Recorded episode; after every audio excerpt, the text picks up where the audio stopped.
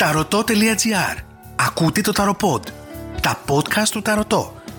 Στο δρόμο, στο λεωφορείο, στο μετρό, στο σπίτι. Η μαγεία σε κάθε στιγμή της ζωής σου. Ακολουθήστε μας στο Spotify, στα Google Podcast και στα Apple Podcast. Με την υποστήριξη της Access Nutrition. Απόλυα 5 έως 7 κιλών το μήνα. Έτοιμα υγιεινά γεύματα στην πόρτα σου.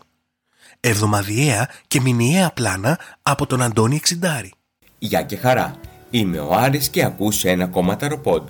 Θα ήθελα πρώτα απ' όλα να εκφράσω τη χαρά μου και να πω ένα τεράστιο ευχαριστώ σε όλους εσάς.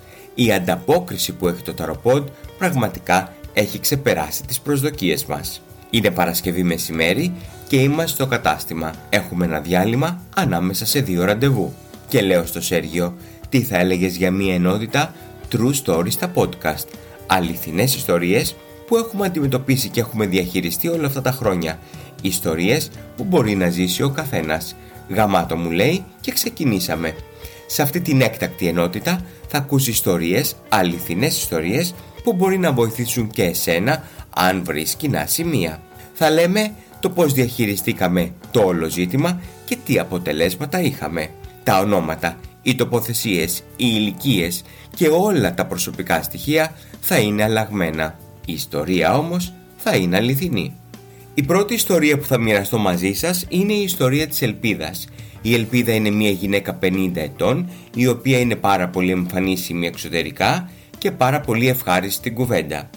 Η Ελπίδα έχει μια κόρη, Είχε ένα γάμο ο οποίος έχει τελειώσει με την απώλεια του συζύγου της σε ένα τροχαίο δυστύχημα. Τα τελευταία τρία χρόνια έχει αναπτύξει σχέση με τον Νικηφόρο. Ο Νικηφόρος είναι ένας νέος άνδρας 25 ετών.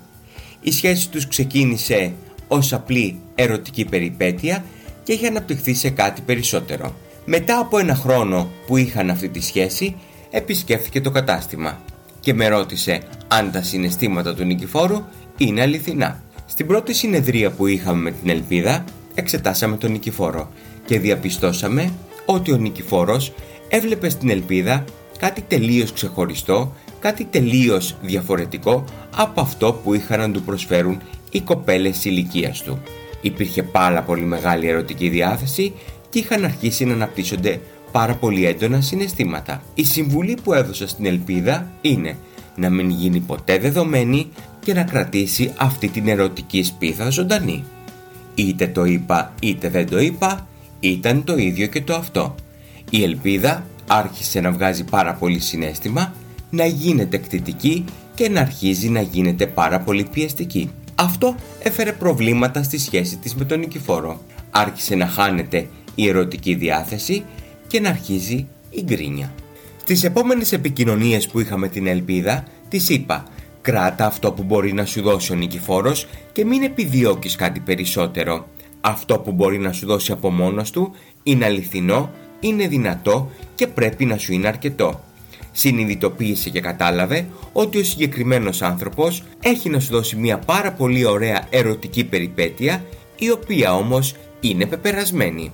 Και αυτό γιατί από το περιβάλλον του και το οικογενειακό και το φιλικό είχαν αρχίσει ήδη τα όργανα είχαν αρχίσει πιέσεις προκειμένου ο νικηφόρος να αποκτήσει μία σχέση η οποία θα οδηγήσει σε ένα γάμο και σε ένα παιδί. Αυτό ήταν κάτι το οποίο δεν μπορούσε να το χωνέψει, δεν μπορούσε να το καταλάβει, δεν μπορούσε να το διαχειριστεί η ελπίδα. Όσο και αν προσπάθησα, δυστυχώς είχε κολλήσει σε ένα συγκεκριμένο κομμάτι. Ότι θέλει τον νικηφόρο μόνο για τον εαυτό της. Δεν έβλεπε την πραγματικότητα δεν έβλεπε ότι υπήρχαν 25 χρόνια διαφορά, δεν έβλεπε ότι δυστυχώς ο Νικηφόρος έπρεπε κάποια στιγμή να κάνει μια οικογένεια. Όχι επειδή τον θέλανε οι δικοί του, αλλά επειδή πραγματικά το ήθελε και αυτός. Με τα πολλά έγινε το μοιραίο. Η πίεση που ασκούσε η ελπίδα έκανε τον Νικηφόρο να αποτραβηχθεί και ουσιαστικά την χώρισε. Η ελπίδα μετά το χωρισμό πέρασε μια πάρα πολύ δύσκολη περίοδο. Υπήρχε πάρα πολύ κλάμα, υπήρχε πάρα πολύ ένταση. Γιατί δεν με αγαπάει, γιατί μου το έκανε αυτό. Σε αυτές τις ερωτήσεις εγώ της απαντούσα ότι φυσικά και σε αγαπάει, αλλά δεν το διαχειρίστηκε σωστά.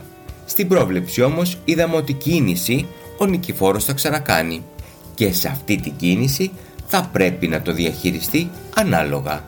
Και έτσι και έγινε.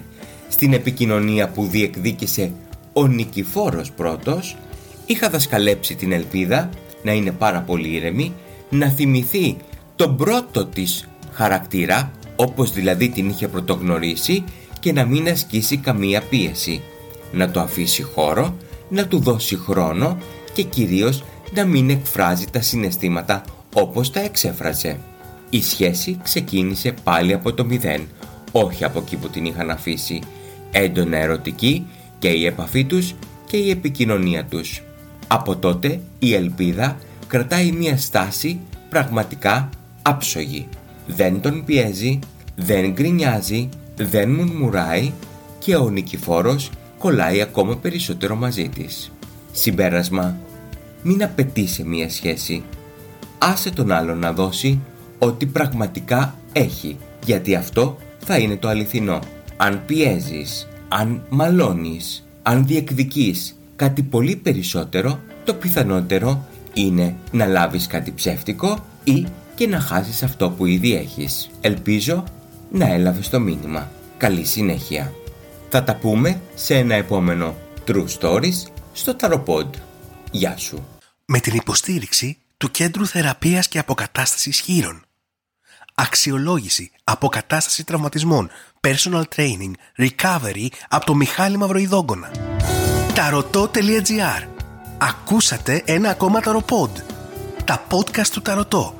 Στο δρόμο, στο λεωφορείο, στο μετρό, στο σπίτι.